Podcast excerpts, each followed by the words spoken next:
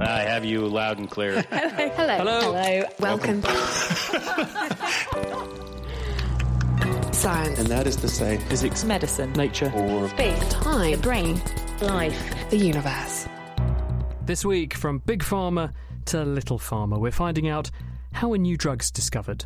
Plus, in the news, what powers the northern lights on Jupiter, why cuckoos have the last laugh, and three decades from a telescope that's changed our view of the universe. Hello, I'm Chris Smith, and this is The Naked Scientist. The Naked Scientist podcast is powered by ukfast.co.uk.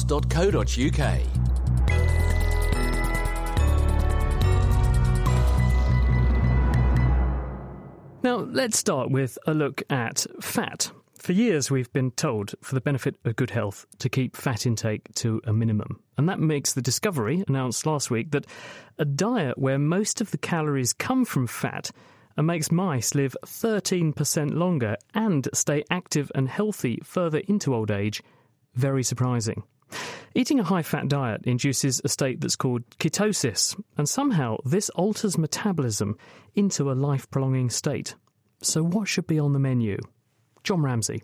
This is a diet that's become increasingly popular. Breakfast, for example, might be to have a couple of eggs, avocado on the side, milk with some heavy cream. And then for lunch, it might be something like having a leafy green salad with some salmon on top and an oily uh, dressing and perhaps some butter. There's kind of a range of options that are out there that people are following to try to make this diet as palatable as possible. What's bizarre is that what you've just described sounds like, based on all of the literature that's been put out, a heart attack waiting to happen, for want of a better phrase. And yet you're saying you feed this to mice with the intention of seeing if they'll live longer. That's correct. There's been a number of potential concerns with these types of diets as people have been using them. And one of our goals was just to say, we haven't seen a lot of long term studies. And we wanted to do a study that, frankly, we wouldn't be able to do in humans. And that was just to say if we could con- carefully control a diet started at middle age and continue it for the rest of life, what impact would it have on health and lifespan? So, what did you actually do with these mice? Just tell me the, the structure of the experiment and what measurements you made and then what you found. There were basically two groups of mice. One group was involved in the lifespan portion, and for those mice, we didn't do anything except feed the, the diet, weigh the animals weekly, and then just measure age at death. And then at death, we d- determined cause of death. And then in a separate group of animals at middle age and then again at later life, we did a range of tests to look at basic functions, so measures of memory, muscle strength, muscle coordination, muscle endurance, inflammation. And to be clear, you began these dietary interventions when these mice were already in what would be the mouse equivalent of middle age. So that would be like a human 50 year old. That's correct. And we purposely pick those age because that's a time when many humans are thinking about changing their diet. So, what happened to these mice then? What we saw on the lifespan side was that there was an increase in in lifespan. Um, and in particular, at, at, median lifespan, there was an increase of about 13%. In humans, a 13% increase in median lifespan would be about 7 to 10 years. And as far as physiological function, I think that's where we really saw the interesting and exciting changes. Memory was improved compared to control mice, um, measures of muscle strength and muscle endurance and coordination were increased in the ketogenic diet compared to the control animals. And the really striking thing was is that in those older animals, they were able to maintain function very similar to what we saw in middle-aged animals. So, in other words, you've got mice remaining at, at high quality function into older age, and they're also going further into older age than animals that eat what we would regard as a normal diet. That's correct. And do you know how or why? It's, in, it's extraordinary to see such a big difference in longevity. Well, that's the million dollar question right now. We don't know why. We have some possible ideas and we looked at a couple of possible mechanisms, but people have been studying ketogenic diets for nearly 100 years, and there's still intense debate as, as to the possible mechanisms through which this diet uh, works. And I think this is an area where there just needs to be additional work in the future to try to better understand the cellular mechanisms that are driving some of these changes we see with the ketogenic diet. John, you have to tell me before you go do you eat this sort of diet now off the back of what you've discovered? What did you have for breakfast? I I have experimented a little bit with this diet, but I would have to say no, I have not been following it. And part of the reason that I haven't yet is I haven't yet answered the question that I really wanted to address, and that was to try to look at shifts in metabolism that occur with calorie restriction. And with calorie restriction, the animals aren't in continuous ketosis. And so I think that's the next step. I really would like to look at that. And if notice changes uh, with that approach, I think it would be possible to design a diet that would be much easier to follow.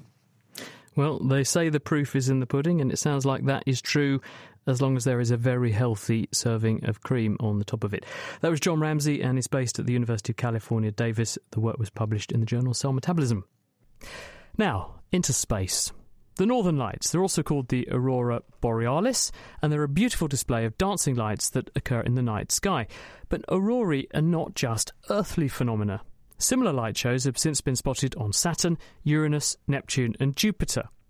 But are these manifestations elsewhere created in the same way as they are here on Earth? A new discovery out in Nature has revealed what powers the Jupiter aurorae, and that's a breakthrough thanks to some very high tech instruments on the Juno spacecraft. Barry Mauk from Johns Hopkins is one of the lead investigators on the project, and he spoke to Georgia Mills. Yeah, the northern lights are an image, a TV image, if you will, of the uh, processes that are going on in Earth's space environment. It's called its magnetosphere. Basically, the solar wind, the wind of ionized gases that come from the sun, blow over Earth's magnetic field. It acts as a giant electrical generator that drive electric currents within Earth's magnetosphere.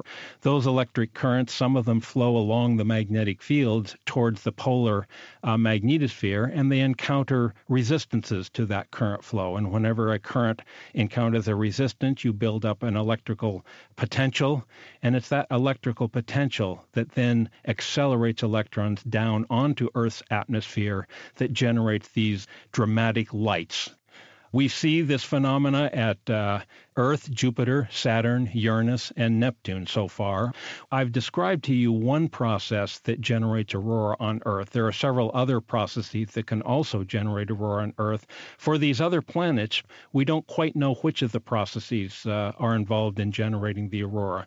We can guess that they're generated by similar processes, but uh, we do not know for sure.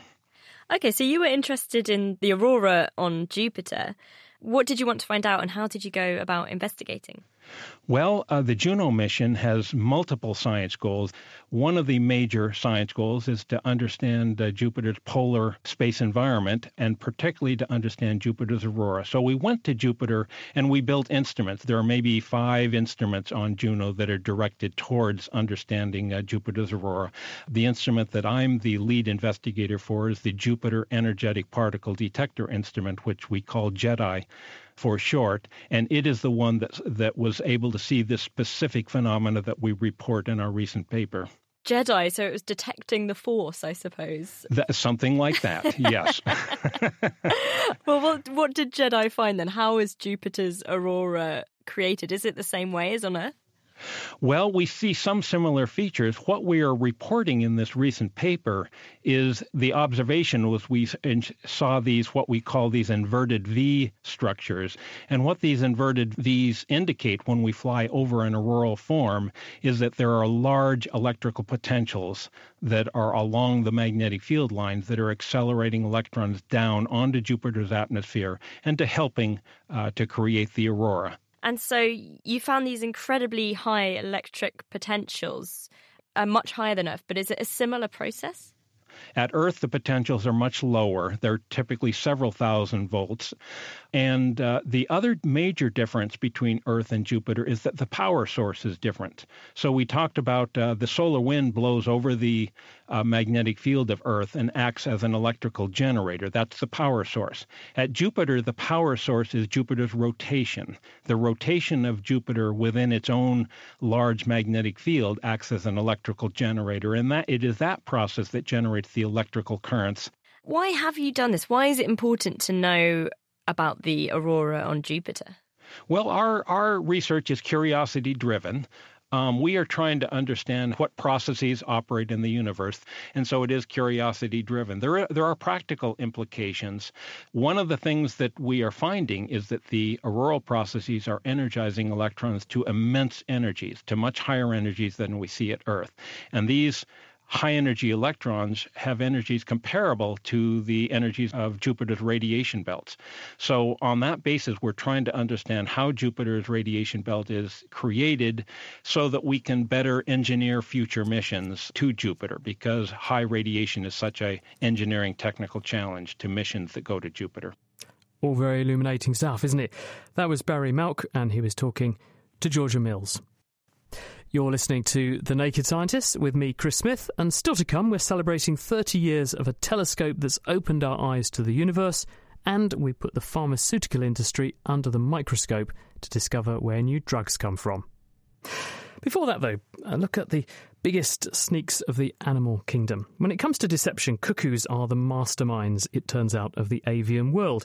But researchers at the University of Cambridge have discovered that these birds may be even cheekier than we thought previously. Stevie Bain caught up with Jenny York at her Madingley Wood field site to find out how cuckoos have the last laugh over their favourite host species, the reed warbler. Cuckoos are probably the most um, famous example of a brood parasite. They lay their eggs in the nests of other species, so they don't rear their own offspring. They foist this parental care onto other species. They are incredibly secretive and rapid, so they hide away in a perch in a tree, observing the host building their nests, and they wait for this perfect moment to glide down and can within 10 seconds lay an egg and leave the nest which is just incredibly fast. And it's really important that they they do it quickly because they want to avoid the hosts noticing them. But after laying the, their egg in the nest they give this bizarre sort of chuckling call that's very conspicuous and it seems at first glance a bit of a bizarre thing to do because you've gone to all this effort to be secretive and get in and out as quickly as you can. So that why sort of announce it to everybody as soon as you've you've done your job? We noticed that the female cuckoo's call is similar to a sparrowhawk call. They've both got this sort of high pitch rapidly repeated um, call formation. And we wondered whether maybe this acoustic resemblance is useful and beneficial for the female cuckoo because it might distract the host's attention as they're returning to the nest. So instead of worrying about the contents of their nest, their defences are misdirected to concerns about their own safety. I'm guessing then you went on a mission to find out what this call was all about we tried to investigate the reed warbler vigilance, so how worried they are in response to hearing four different call types the female cuckoo's call, the sparrowhawk call, and the male cuckoo's call, and a collared dove as a harmless control. And we found that reed warblers were much more likely to become vigilant when they heard a female cuckoo call or a sparrowhawk call this shows that it worries them to hear both of these calls. So we did a second experiment um, out here up at Madingley and the Botanical Gardens to investigate whether using the same four calls, great tits and blue tits, which are not hosts of cuckoos in the UK, whether they respond the same way to female cuckoos and sparrowhawks. And we found that the great tits and blue tits responded in a similar way to female cuckoo calls and hawk calls. So that really suggests that there's something about the call itself that is similar to a sparrowhawk call that triggers vigilance and wariness in small birds. So I find that really interesting to think that these animals are so sneaky as to develop these traits it's all very well showing that there are similarities between the calls and that that host species respond to these with vigilance. But what we wanted to know is whether the cuckoo is, is better off having created this diversion in terms of successfully parasitising the hosts. So what we did was we found lots of reed warbler nests and we painted one of their eggs at random to simulate a cuckoo parasitising their clutch.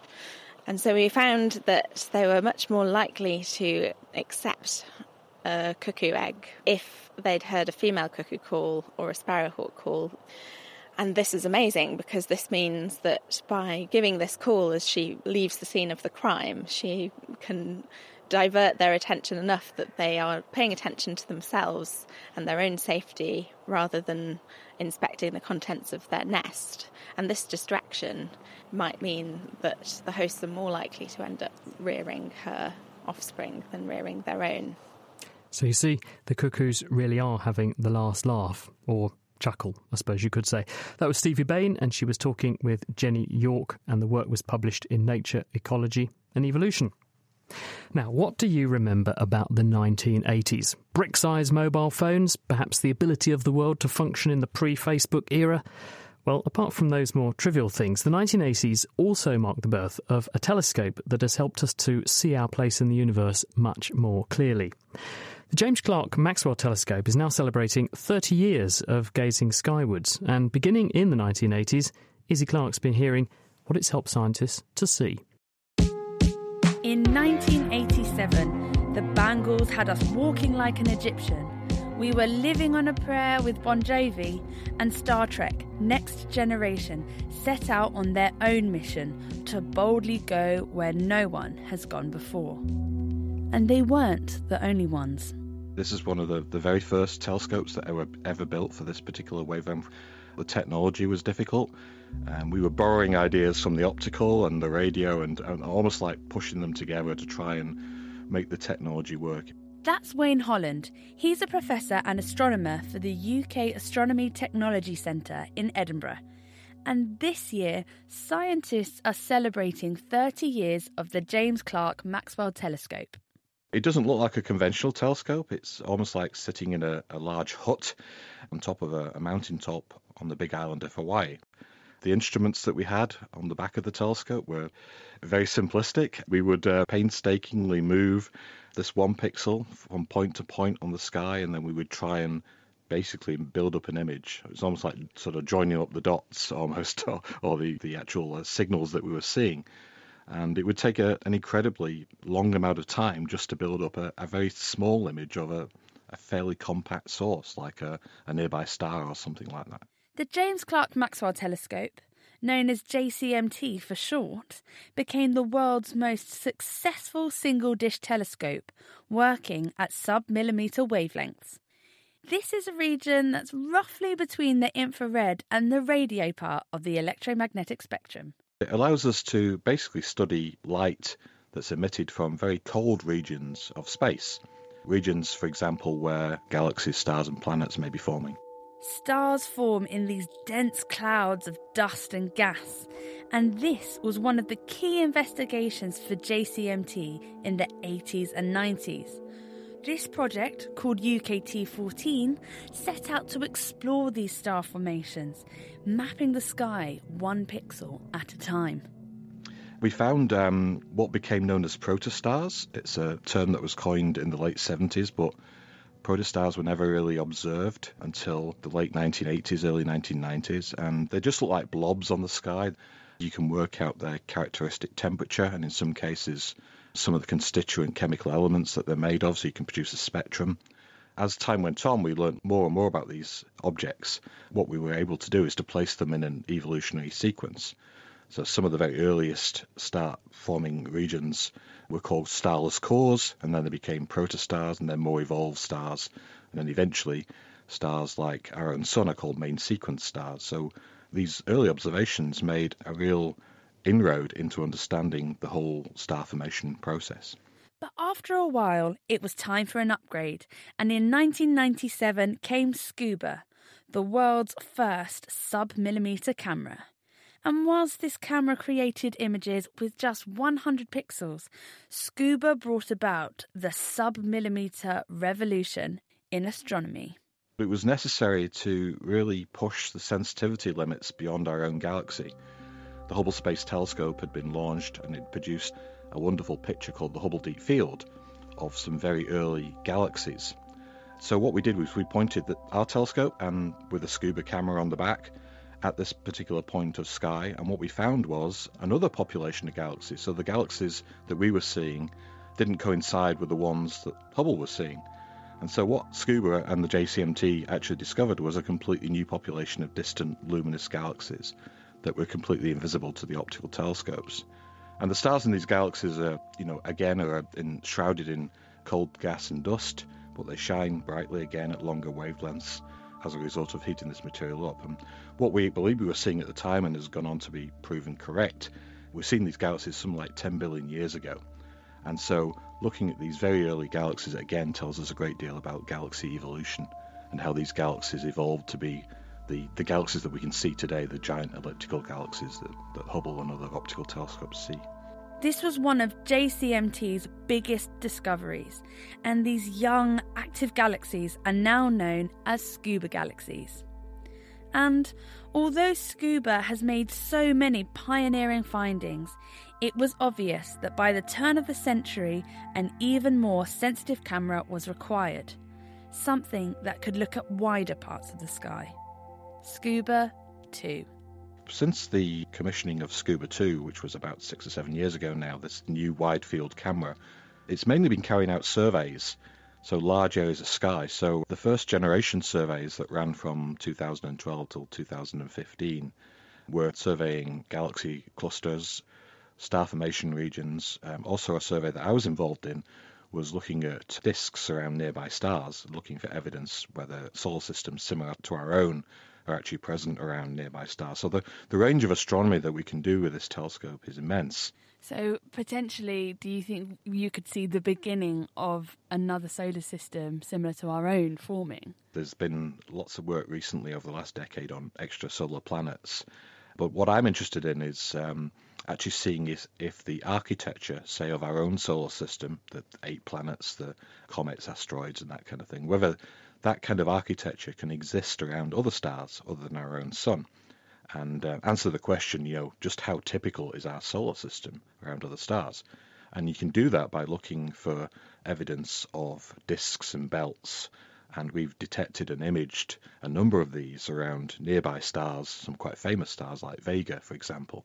And that gives you an idea as to what kind of environments there are around these stars. You, you, do, you know, you can't see the planets directly by any means, but you can infer infer their presence by looking at, say, structures within the disks that we see as well. So it's quite an exciting area of astronomy that's been developing over the last few years. And let's hope it continues for decades to come. Izzy Clark was speaking with Wayne Holland from the UK Astronomy and Technology Centre. And if you want to find out about other discoveries made by the James Clerk Maxwell Telescope, the review paper celebrating that telescope's highlights came out this week in Royal Society Open Science.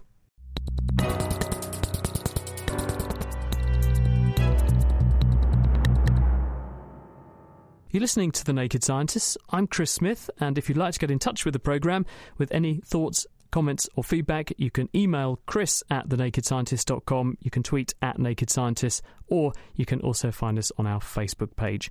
And if you'd like to access any of the back catalogue of Naked Scientists programmes that we've ever made, pretty much everything is on our website with a full transcript and all the references. That's at nakedscientists.com.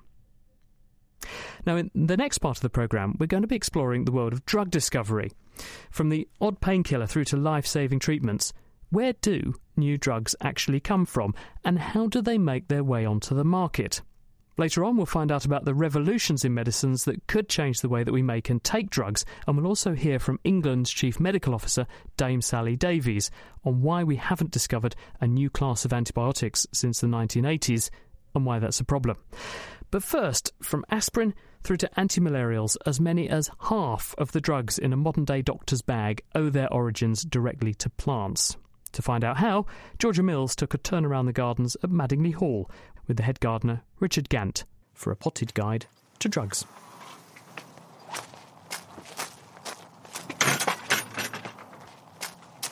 So we call this the medicinal border, which we've divided up in a sort of contemporary way into different sections. So we've got uh, culinary with various culinary plants that the chefs use, and then we earn herbal medicine here in front of where we're standing, and then we go into dye plants, and finally we then move into aromatherapy perfumery plants. I can see a lot of bright colours over there in the dye section, but looking here at the herbal medicine section, so these are all plants which have some contribution to human medicine in the past or currently.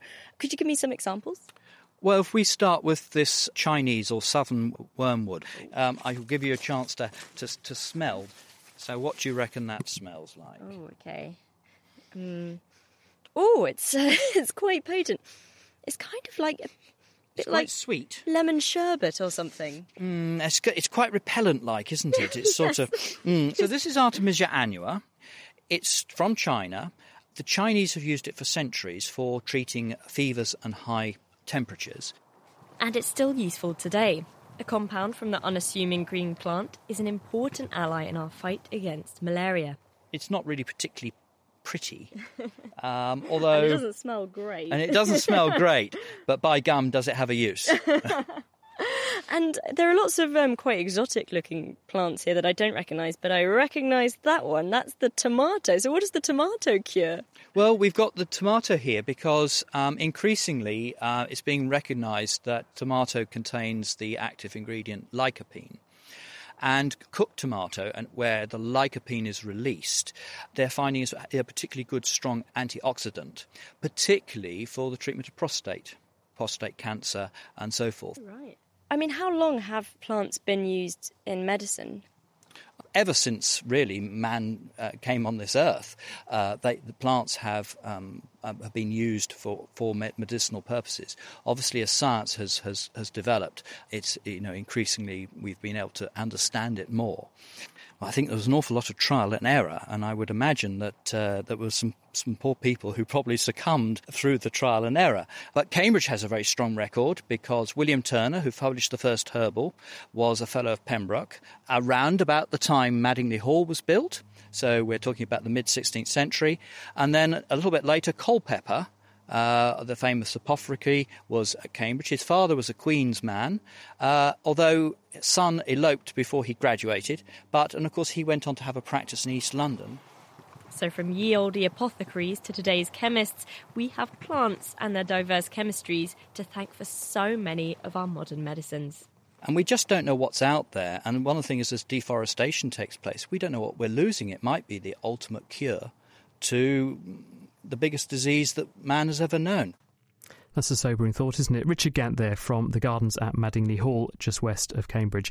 Now, years ago, remedies from plants like the ones that Richard was highlighting would have been made by the local apothecary, usually based more on guesswork than actual sound evidence. These days, things aren't very different, though, thank goodness. And drugs are mainly mass produced by pharmaceutical companies based on very detailed knowledge of the mechanisms of diseases and how our bodies work. AstraZeneca, one of the world's largest pharmaceutical companies, have just moved to Cambridge. So I took the opportunity to ask Mene Pangalos, who's the executive vice president of AstraZeneca's Innovative Medicines and Early Development Biotech Unit, about how a company like his invents and markets medicines in the modern era. Turning science into medicine is probably the hardest journey we go on in our careers and what actually gets us out of bed every morning. If we take a disease like heart failure, where we're trying to regenerate the heart or reduce the damage in the heart after a heart attack, we'll take a cell from the heart and we'll try and understand how that cell works, how it survives, and how it can try and affect its survival in a positive way. We may find a receptor on the surface of that cell I would think about it like a lock that we can open with a key, the key being the drug. And if we can find a molecule that is able to turn that lock open so that the receptor gets switched on, and as a consequence of switching it on, we're able to keep that cell alive, that's how you start to think about generating a therapy that can regenerate the heart. So, what do you do then? You think, we know what that receptor looks like.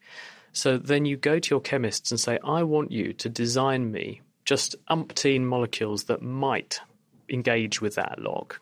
And then we'll try them. I mean, what's the process? It's long and arduous, and of course, we're in, uh, simplifying it to the nth degree. But that's exactly right. You say, I understand the shape of that lock. find me some keys that fit it. But when you find those keys, please make sure they don't fit any other locks that are on the cell, which are the other receptors that you don't want to hit, because if you hit them, you have side effects, you have toxicities. So this is why the process is complicated and difficult. And then if you add the complexity on top of that of, and by the way, the key has to be able to penetrate the stomach and not be dissolved by all the acid in the stomach. It has to get just to the heart and not to the livers and the kidneys. It's got to be available for 24 hours during the day so that you only have to take it once a day. That adds the complexity to what our magical chemists have to do in terms of designing those molecules that unpick that particular lock and only that particular lock, but also do it in a way that doesn't cause you lots of side effects when you take it. At what stage do you actually start putting it into a living thing, whether that's an animal or, or a person? It, it, takes quite a long time because the keys or the molecules have to be stable, um, they have to be selective. And so that can take years before you get into into an animal, and then optimizing that key to make it suitable for going into people, that can take probably another two to three years. And then you have to do all the toxicology experiments, which will take you another year or so. So you can see how very, very quickly you get to a journey that's somewhere between five and 10 years. What fraction actually make it? Less than 5%. So from the, when you've created the key to the lock and it's ready to go into people, less than 5% of those keys ever become medicines. So there must be a big price tag. If we're talking 10 years plus, of investment to get to that stage, the amount you must spend for that 5% success rate must be humongous. Our industry invests billions. AstraZeneca invests over $6 billion a year just on research and development. So it's a huge, huge investment.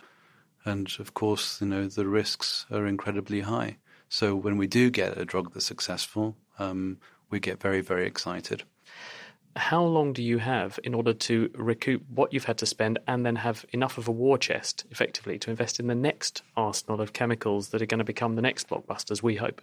Well, from the time we identify that key, we generally file a patent. And given how long it takes us to move that molecule into clinical trials and then develop it through the clinical trials and ultimately get approved as a medicine, I would say on average we're probably in the region of around 10 years of patent exclusivity when you have that molecule, that key to yourself and no one else can copy it. But once the patent expires, 10 years down the road, for example, then anyone else can make that key. And of course, once that happens, you get what's called generic erosion, and the price for molecule goes down very, very steeply, um, and it becomes pretty much free for the rest of eternity. It's the 5th of September today, and in Brussels, this European initiative called Drive AB is having its final meeting. Drive AB is this initiative which is designed to drive reinvestment in research and development and responsible use of antibiotics because antibiotic resistance is a massive problem. But to cite Drive AB's statistics, they say there are just four pharmaceutical companies that have maintained investment in the development of new antibiotics. Why has the industry shifted away from what is clearly a massive demand area? For us, it was an area of we can't spread ourselves too thin. So, what are the areas where we think we can compete globally and do very, very well? And I think one of the dangers that we have in our industry is that you could try and do everything and then you don't do anything particularly well. So, for us, it was a decision that in oncology, cardiovascular, respiratory disease, we can compete globally in the antimicrobial space, it's a very, very challenging area. If you think about how antibiotics are used today, in terms of the fact that new antibiotics tend to be reserved as a last resort, which means that therefore your medicines are not adopted early, and therefore it becomes difficult to justify any returns on your investment. But ultimately, companies have to make the choices of where they think they can compete and actually be successful. Mene Pangalos from AstraZeneca, and we'll hear more from Mene later in the programme when we ask him where he sees his industry heading in the future. Before that, though, we've just heard about a key issue in drug discovery, and that's new antibiotics, or rather the lack of new antibiotics. England's Chief Medical Officer, Professor Dame Sally Davies, has been extremely outspoken on this. We've had no new classes of antibiotics since the late 80s. It's difficult work the low hanging fruit has been found, and people have disinvested because, as a world, we thought we'd cracked infection. We're in this situation because we let across the world infection prevention and control, things like washing hands, slip all too often. We don't look after our antibiotics in the health system as effectively as we should, which is called stewardship. And then, of course, we always have to remember the rest of the system. And more than 70% of antibiotics across the world are used in agriculture and the food chain.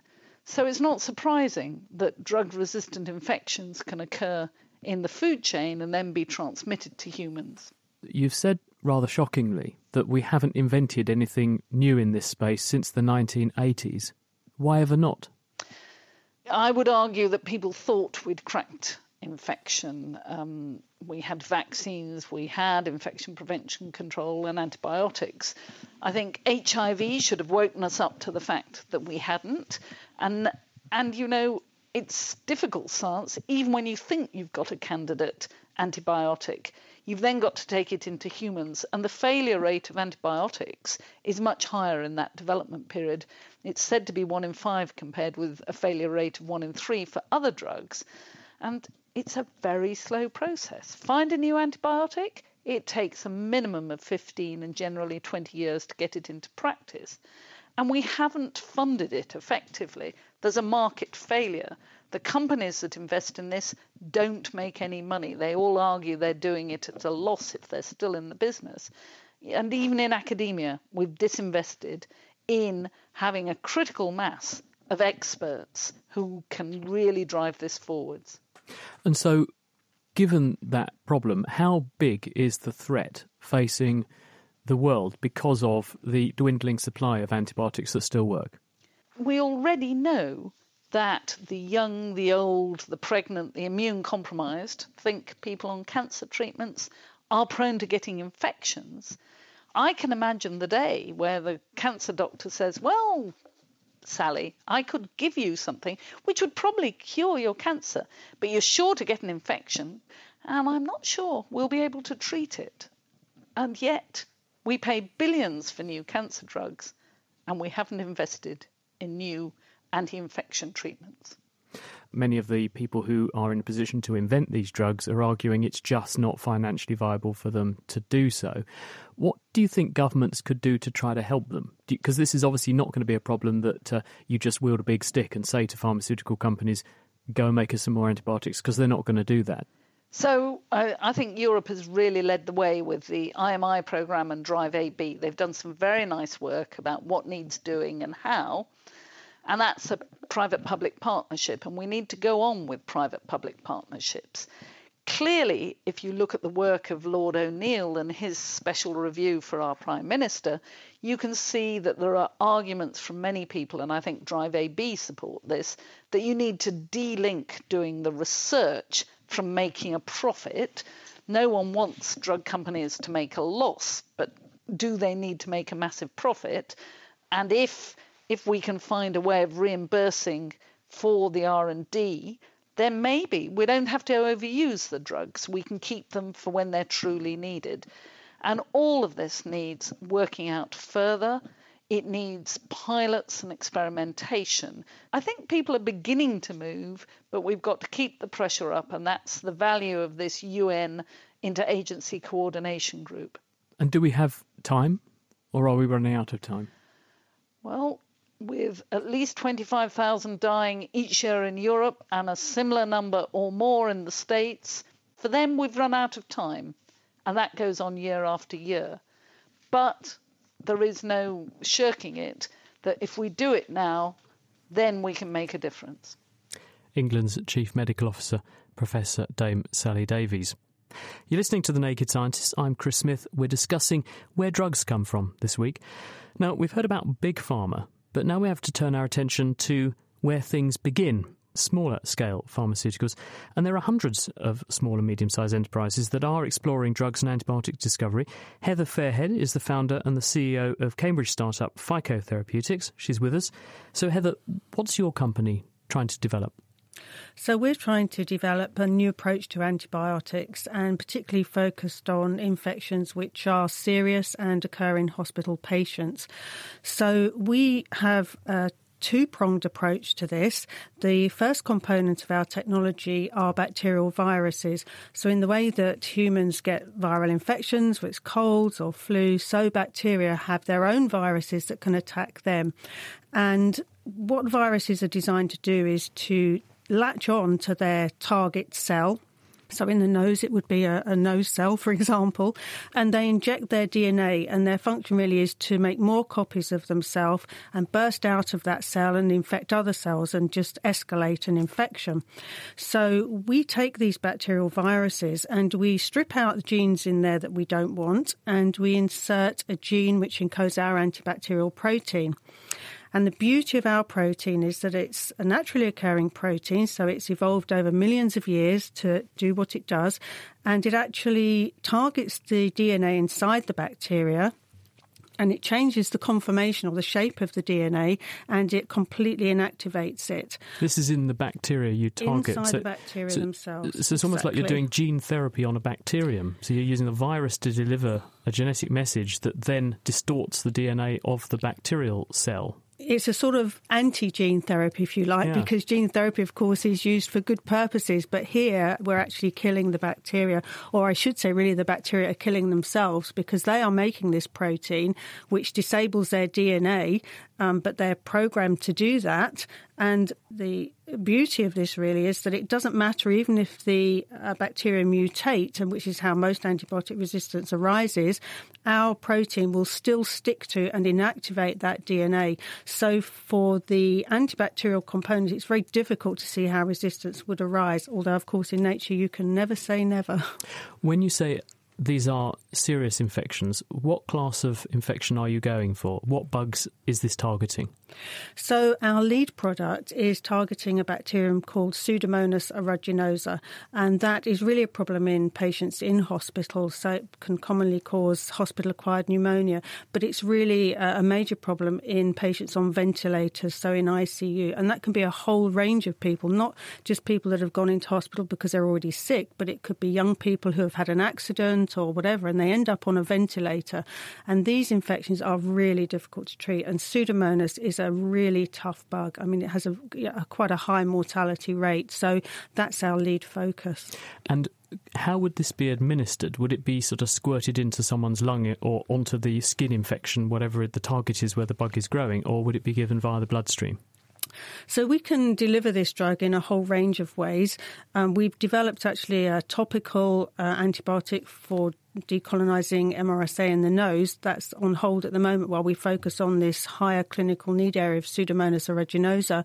Um, we are developing an IV drug, but um, initially we're going for, as you say, direct delivery into the lung. So this would be inhaled because people on ventilators obviously already have delivery into the lung. So, and we find that we can dose a lot lower amount if we're delivering directly into the lung. And of course, that plays into how much the drug eventually costs. Now, when you say that it's very difficult for you to get resistance to this drug, because antibiotic resistance is a major, major problem, at the same time, the bugs could nonetheless mutate so that the phage, the, the virus that you're delivering the chemical with, can't bind to them anymore, couldn't they? Absolutely, they can. And no technology is perfect.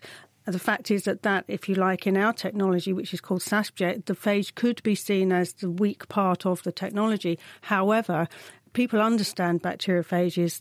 They've worked on them for many, many years. So we understand all of the weaknesses of the phage going into developing our product, which means that we can um, actually influence its behaviour before we go forward into the clinic. And that means that we suffer less losses later on because we, we, we can address those up front during the development process.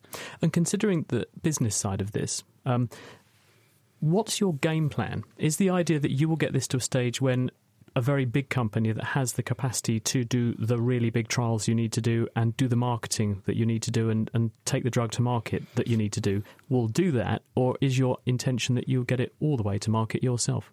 No, we won't take drugs to market. I mean, that's incredibly expensive and, and very time consuming. As your earlier guest said, no, we will take the drugs to through the early clinical stages and then expect to license that product to a bigger pharmaceutical company. And how far away are we?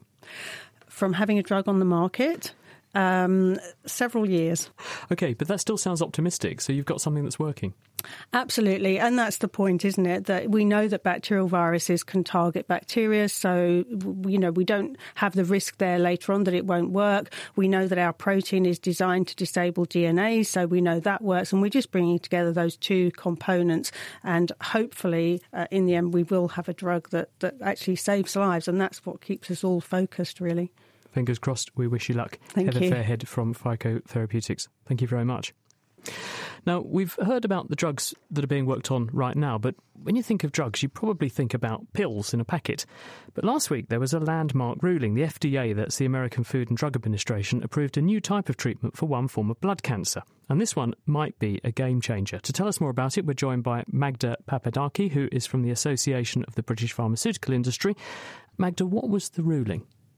We had the most exciting piece of news in the uh, war against cancer we've had for quite some time. And the FDA approved Kymriah for the treatment of pediatric, that's children, and young adult patients below 25 years of age in a very rare and aggressive form of uh, beta cell uh, lymphoblastic leukemia, beta cell ALL, which is a very um, uh, aggressive and, and, rare form of cancer. That the treatment will be given to children that are either refractory or relapsed, which means that they've stopped responding to uh, any other treatment or that their cancer has returned after uh, everything else has been tried. This sort of tumour, ALL, yes. is the most common paediatric cancer, isn't That's it? Children, about 25% of children who get cancer have this.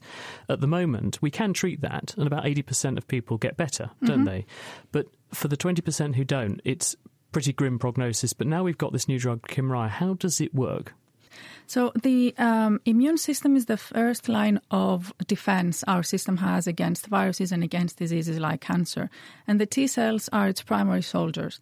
Uh, their, their their goal is to target and kill infected or abnormal cells, and what cancers try to do is stop or make these soldiers less effective, which is what actually inspired the scientists to pursue this new line of uh, of treatment. Uh, the scientific name of the scientific description of, of is, is a long chain of buzzwords. It's autologous gene modified T cell therapy. What this means, autologous, means that every dose of Kymriah is a bespoke patient tailored therapy that uses its own cells, its own immune system to seek and destroy cancer cells. And so you're story- saying you take the patient's own white blood cells, their White own T cells cells. out of them. Exactly. So the story starts like that in the hospital, where a safe amount of blood is taken from the patient, and the white blood cells, that include T cells and other types of cells, are taken out. And these are moved in another research and manufacturing facility where they undergo gene therapy using viruses that have been rendered safe. That means they can't lead to any further disease.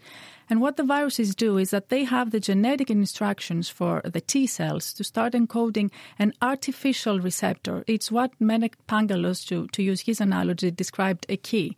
And this key is fundamental in the ability of these T cells to identify the leukemic cells in the body and start destroying them. Once this change has taken place, the T cells are then cultured in uh, millions and infused back to the patients when they, where they are released to the bloodstream and start their fight against cancer. Right, so you take cells that naturally in the patient's own body are the killers that go out and destroy cells anyway. That's you right. reprogram them by adding a piece of genetic information, which is the instructions. This is how to attack your own cancer. Put those cells back in, and they then go around the body hunting down that person's cancer. Exactly. And there, and is it successful? Again, that was the most exciting uh, in terms of the uh, results. The clinical trial that the FDA assessed and gave the green light included 63 children, and the results showed that for 83% of them, there was complete uh, remission that continued for three months after the initial dosing. To put that into perspective, we mentioned at the beginning that these are the 20% of individuals that would not previously have had any option open to them. They they would have failed Exactly. the primary therapy. The prognosis was grim, and so 80% plus of these individuals are being potentially saved by this. These were the children that had no other option. They were dying. The, uh, the medicine that we're taking, uh, our arsenal does not work, and their uh, cancer had returned. Novartis did get a bit of a backlash because when people heard the price, because this is estimated to be costing in the region of half a million dollars to treat each individual, people said that's too expensive. What do you think? Uh, this is these are, are totally new discussions, and the approach that we are hearing that Novartis is taking with the U.S. payers is a value-based one. Again, a new in terms of pricing, a new approach in terms of pricing and, and reimbursement. The other alternative that these children had, and for some didn't even uh, had also stopped working was uh, bone marrow transplantation or stem cell transplantation, which costs uh, along the lines of eight hundred thousand. So again, Novartis is is uh, uh, offering about half the price about that, but we're yet to see where these negotiations and discussions will lead. It's interesting, isn't it? Because your industry started off looking at bags of pills, and, and it's going to end up actually looking at therapies, which include cell therapies in future, increasingly probably. This is very right, and hopefully, it's the wave of innovation that came out of the deciphering, the decoding of the human genome uh, about 14 years ago in 2003. So I hope we're just seeing the tip of the iceberg. Magda, thank you very much. And it's certainly an exciting time, isn't it? That's Magda Papadaki, and she is from the Association of the British Pharmaceutical Industry. So that's one area of medicine that could see a very big change. But what else does the future hold? Perhaps it could be a pill that's linked to your smartphone, even. Let's go back to Mene Pangalos from AstraZeneca to see where he sees his industry heading in the future. technology is going to have a huge impact in our future. And one of the things actually that we have been thinking about is what's next in terms of the things that will continue to improve our productivity. I think technology such as machine learning and artificial intelligence will help us in our laboratories in terms of how we optimize molecules, how we understand interactions of pathways in the cell. I think there's going to be a huge influx of genomic data that will help us stratify disease into subsets that are going to be more amenable to drug discovery.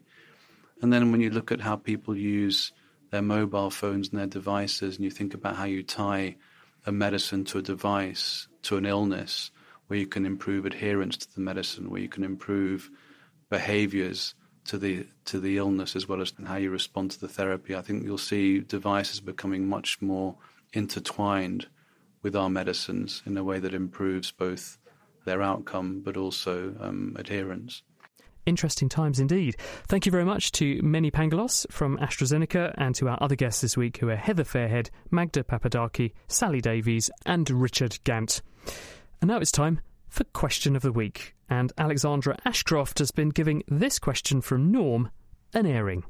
If water, or H2O, is a solid, as ice, below 0 degrees Celsius, a gas above 100 degrees Celsius, and a liquid between this range, why then does my washing dry when the air temperature is below 100 degrees? I asked Thomas Aldridge from Imperial College London to hang Norm's question out to dry.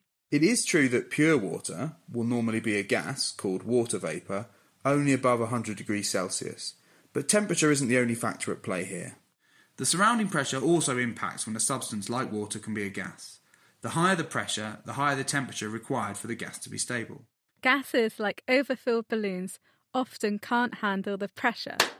But why is this? To exist as a gas, water molecules have to be widely spaced out. High enough pressure will tend to squeeze them back into their more compact liquid form. The more you heat water, the more energy you give to the individual molecules and the harder they can push back against their surroundings. Above 100 degrees Celsius, but not below, water molecules can push back hard enough against the pressure of the atmosphere for pure water to stay as a gas of widely spaced molecules. It's all about the pressure then. So, what's going on when our clothes dry? Well, let's consider a puddle for example.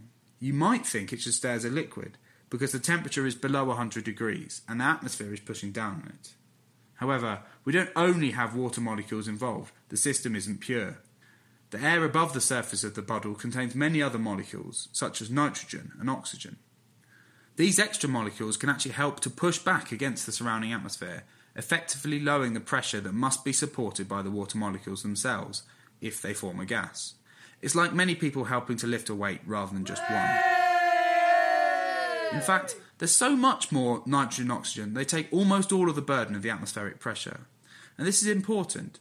It means that any water molecules that have enough energy to escape from the puddle don't face the full might of the atmospheric pressure, so they don't immediately liquidize. This is why some water vapour can survive in the atmosphere, thanks to the hard work of the other gases, and thus we can explain why evaporation happens, and why puddles or clothes dry under normal conditions. Of course, only a certain amount of water vapour can actually be supported by the other gases, which is why things don't evaporate immediately and why movement of air is important if you want things to dry faster.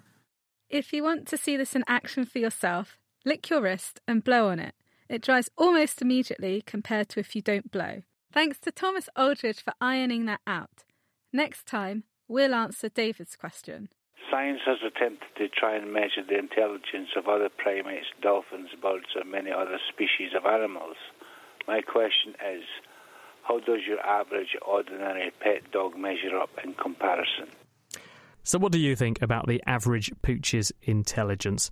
You can email chris at thenakedscientist.com. You can find us on Facebook, tweet at Naked Scientists, or you can join in the debate on the forum, thenakedscientist.com forward slash forum, preferably in human language if there's any very intelligent dogs listening that we're considering contributing. Well, that is it for this week, and thank you very much to Georgia Mills for putting the programme together. Do join us next week, and do remember to tune in because next week's programme is all about the subject of memory, and we'll even hear about a drug that can be used to erase memory. The Naked Scientist comes to you from Cambridge University and is supported by the STFC, the EPSRC, and Rolls Royce. I'm Chris Smith, and from us here at The Naked Scientist, until next time, goodbye.